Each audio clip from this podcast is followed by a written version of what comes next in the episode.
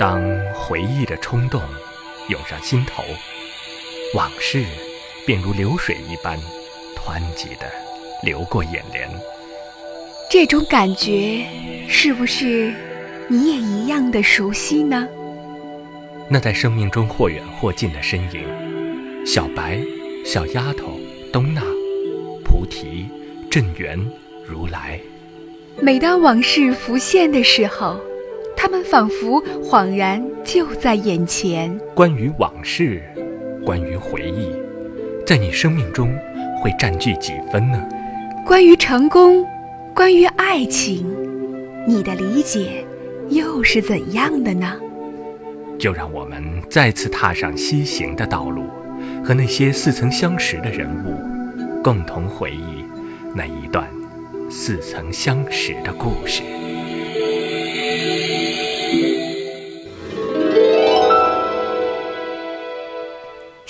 有往事》序幕。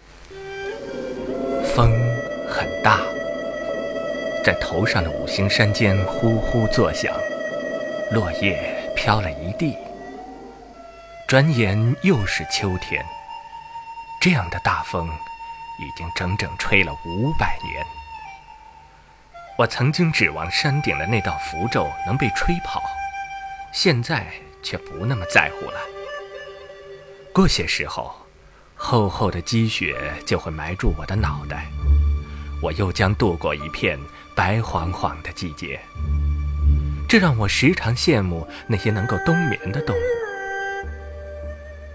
大概有一百年没回忆往事了吧，却不知记忆这样的东西是否会随着时间的流逝而消失。而这显然是一种奢望。当回忆的冲动涌上心头，往事便如流水一般湍急地淌过眼帘。虽然我极力想回避，小白的身影还是如期的占据了脑海最清晰的位置。哈哈哈哈哈哈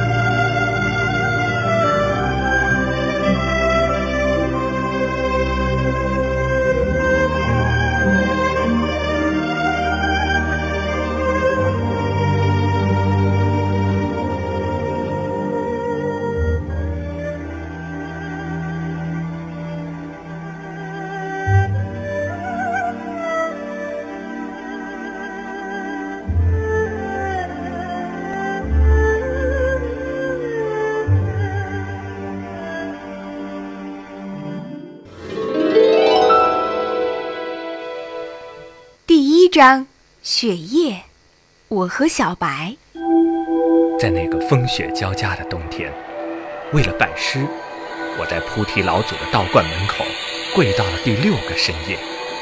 那时，小白就出现了。小白当时还小，扎着两只小辫儿，大眼睛咕噜咕噜的，可爱极了。我记得，小白对我说的第一句话是：“好哥哥。”你不怕冷吗？我是小白。那个时候，我还不会说人话，也听不懂小白说的是什么，但那句话始终印在我的脑海中，在多年以后还能清晰的记得。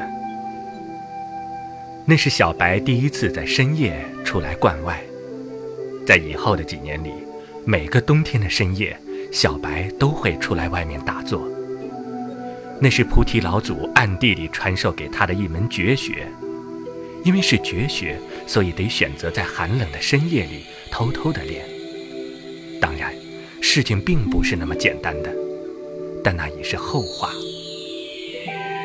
我只记得，在风雪中跪着的那段日子里，小白是唯一和我说话的人。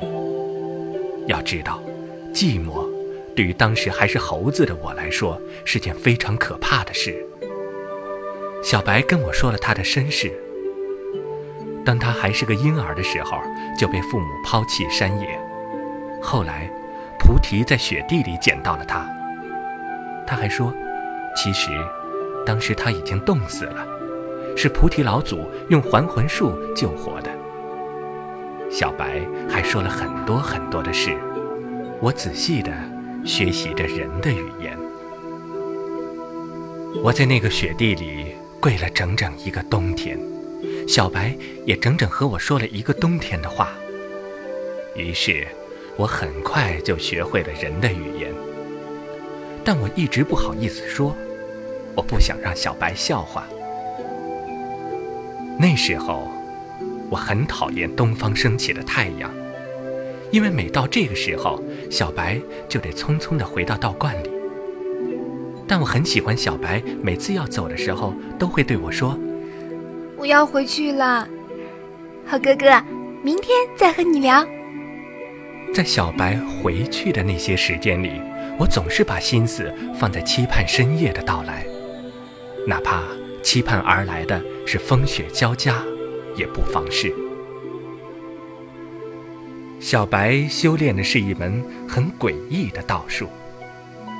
每当他认真打坐的时候，他的身体都会变成透明的，可以很清楚地看见全身的骨架，而他四周的雪地也会很快地变成坚硬的厚冰。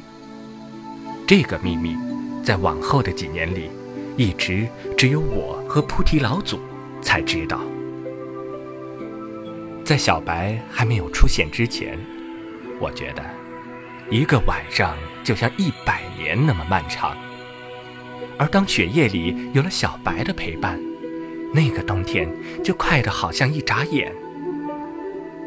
有时，我真希望那个冬天永远都不会结束。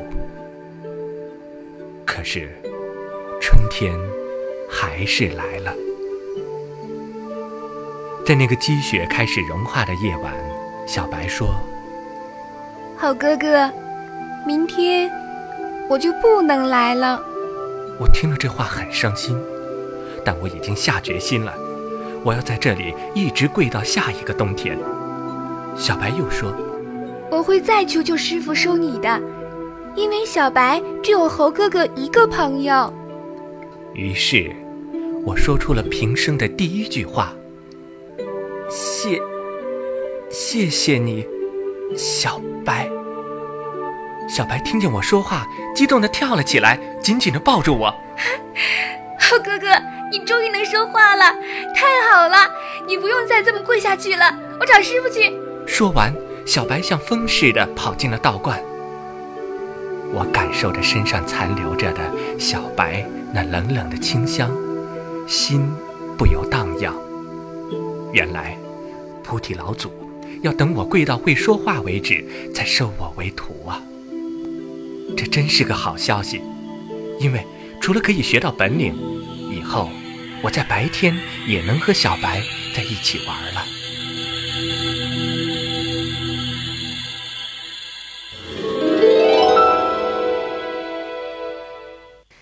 第二章：穿袈裟的怪女孩。在秋天。我看见了一个有趣的女孩，这是被压在五行山下五百年来看见的第一个人。女孩长得很可爱，却穿着一件奇怪的袈裟，骑在一头黑黝黝的毛驴儿上面，嘴里还五音不全地哼着歌。而令我感到惊异的是，她竟然能闯入如来佛祖设好的结界里来。难道？是哪个神仙闲得无聊，跑来这里寻俺开心？这个猜测肯定是不成立的。别忘了，我有火眼金睛的。女孩很快就发现了我。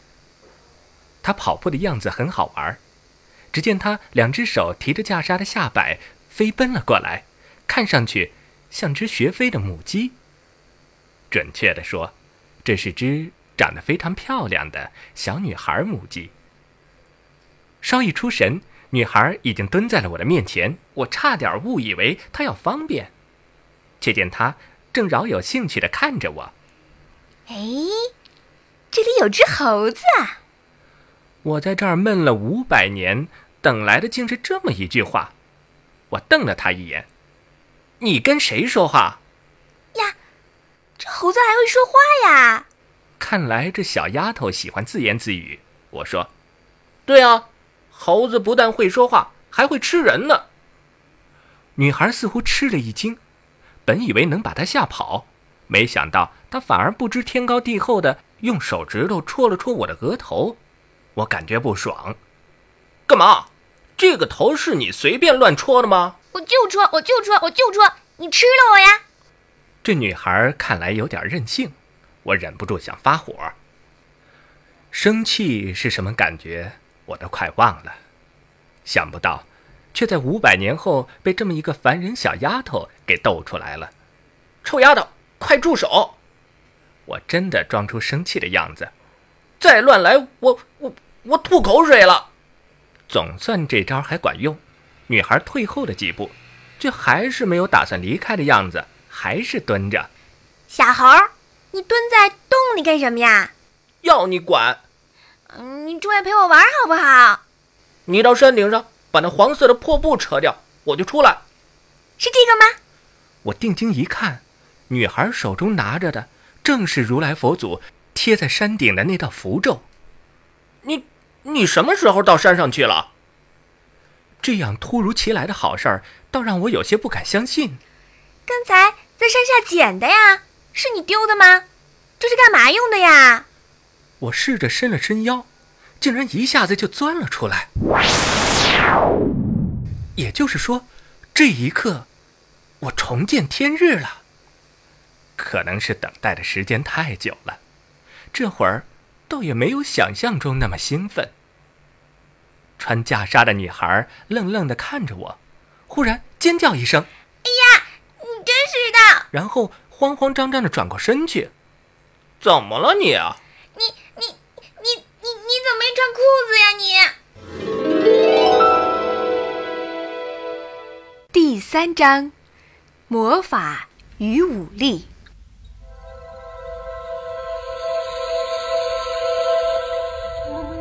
在我还是一只猴子的时候，根本就不知道裤子是什么东西。当时我比所有的人类都瘦小，菩提老祖那儿自然不会有适合我穿的道袍。我的第一件裤子是小白帮我做的，这是我一直引以为豪的事。菩提不让小白和别的师兄弟接触。只能独自住在一个被隔离的大院里。我进入了师门以后，菩提就让我和小白住在了一起。我们俩似乎成了关门弟子，这令我们俩都很感激。从此开始全身心的学本领。我和小白学的是不同的两种功夫，有时我也偷偷。看隔壁的师兄们练习，发现和我们学的完全不一样。到后来，我才知道，其实我和小白都和别人不同的。我是一只通灵的猴子，而小白却是一个死去过的女孩。准确的说，她不是一个完全的活人。我们俩实际上。只是菩提的实验品。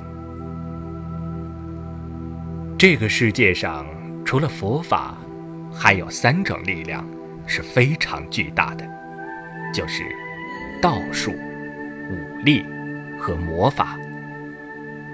菩提是所有神仙中道术最高的，但在他的心中一直有这样一个结：如果魔法和武力也能真至巅峰的话。那么究竟哪一种本领才是最强的呢？为了寻找这个答案，菩提搜遍整个神魔两界，找到了数百万年前战神与尸魔的决战遗址，并从中领悟了魔法与武力的最高境界。然而，由于道术的诸般限制，菩提无法尝试着去修炼它们，而唯一的办法。只能传授给两个有一定天分的徒弟了。虽然领悟到这一层，我却丝毫不觉得有什么不妥。反正本领学到手就是自己的，菩提想做试验，就让他去做吧。除了练功，其他时间我和小白就到山里闲逛。我跟他说了许多花果山的趣事，还教他爬树、荡秋千。晚上我们就睡在一张床上，常常说话到天亮，老被菩提骂。那几年，是我这辈子最美好的时光。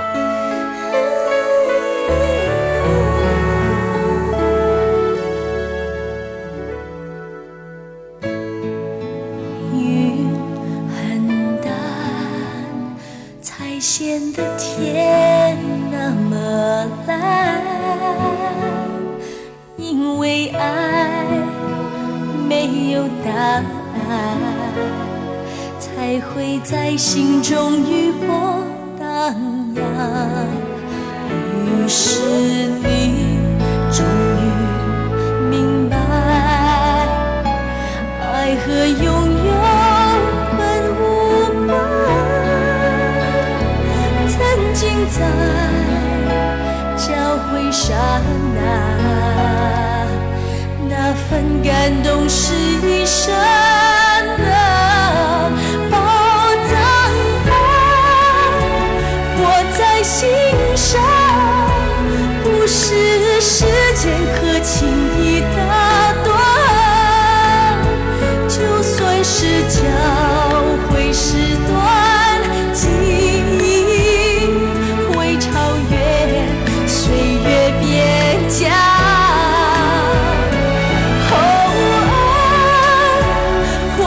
心上，不收拾的决定改变方向。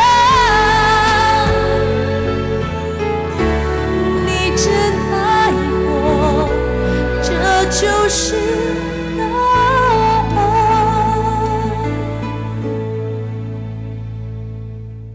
后来，随着功力的不断提升，我逐渐变成了人形，长得又高又大。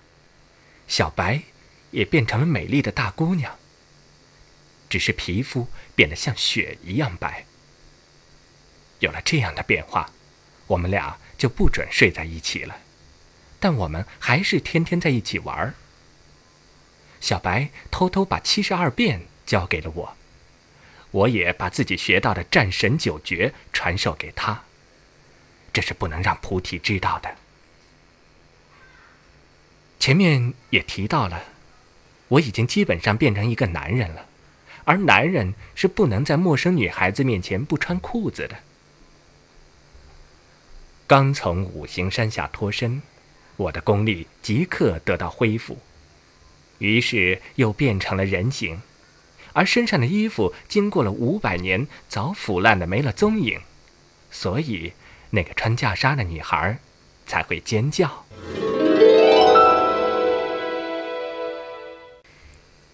四章，我要吃草莓。想不到这个不知天高地厚的小女孩竟这么害羞。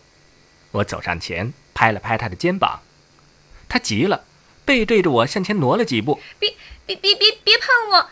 你没穿裤子。我正问你借呀，这荒山野岭的，我上哪儿去找啊？我我怎么会有你能穿的裤子呀？女孩低着头，我能听见他的心跳达到一百二。说的也是啊，那种白色的小裤衩儿叫我穿了也是不伦不类的。白色小裤衩你你你怎么知道的？刚才你那么蹲着，瞎子才看不见。你你你你你你这个大色狼！不是狼，是猴。你还说你明明是男人，却躲在这里装猴子骗人。这猴子可是你先叫的。再说，我本来就是猴子出身的。真是个猴啊你！那快把这些穿上吧。女孩丢给我一个包袱，本来我正打算一个跟头翻到天宫跟玉帝老儿借一套，却没想到这小丫头真有。打开包袱，果然有一套很漂亮的衣服，那我就不客气了，七手八脚穿好了它。奇怪的是，竟非常的合身。于是我问：“这是哪儿来的？”前两天有一个老婆婆送给我的，说是给猴子穿的衣服。哎，你穿好了没有啊？我逗了逗她的帽子，你这大帽子哪偷来的？哎，女孩慌忙扶正帽子。别毛手毛脚的，我可是东土大唐来的高僧。我跳到她的面前，高僧有我高吗？你叫什么？女孩见我穿好了衣服，松了口气。我跟你又不熟，凭什么告诉你？我又逗了逗他的帽子。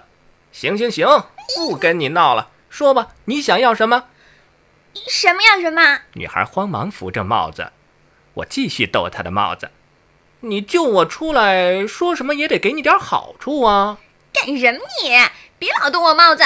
女孩慌忙扶正帽子，又说：“嗯，看你身上也没什么钱。”哈哈哈哈！这天上地下恐怕还没有什么能难得到俺老孙的。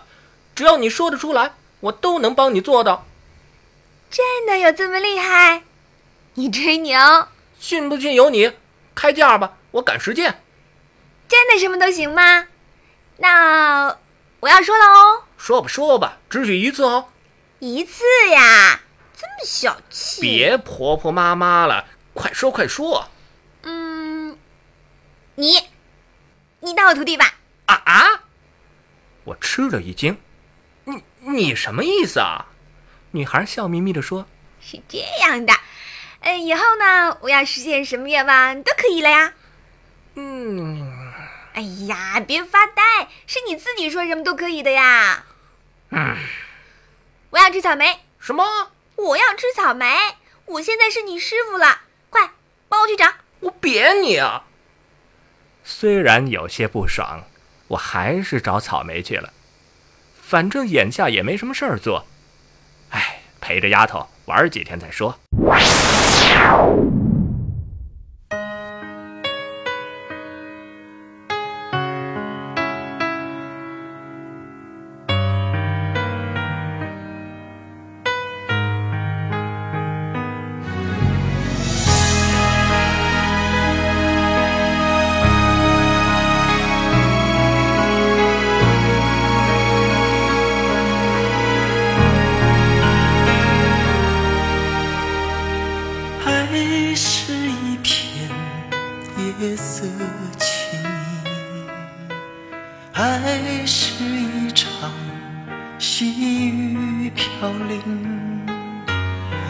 还是要等酒后微醺，你才会走进我梦里。来不及问你冷不冷，来不及说。伴我一生，来不及开心中的门，你却走得无影无声。在雨里望着你，在风里惦着你，在夜里想着你，在梦里念着你。在心里深爱着你，在夜里埋怨着你，怎么能把一切忘记？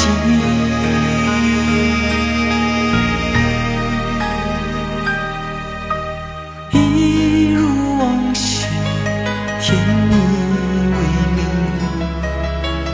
一如往昔，寂寞冷清。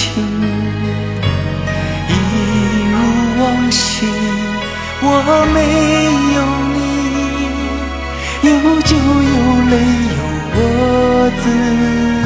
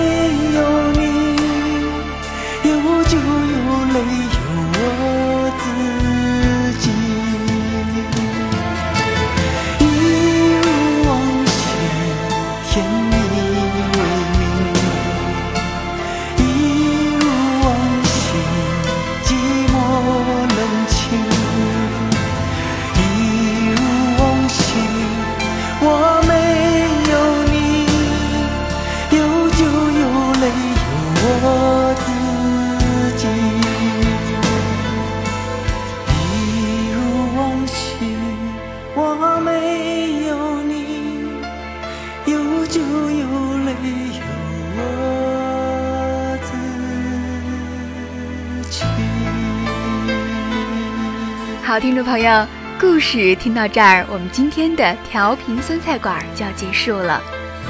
悟空还会遇到什么样的事儿？还会遇到什么样的人呢？下次请继续关注调频酸菜馆特别节目《西游往事》。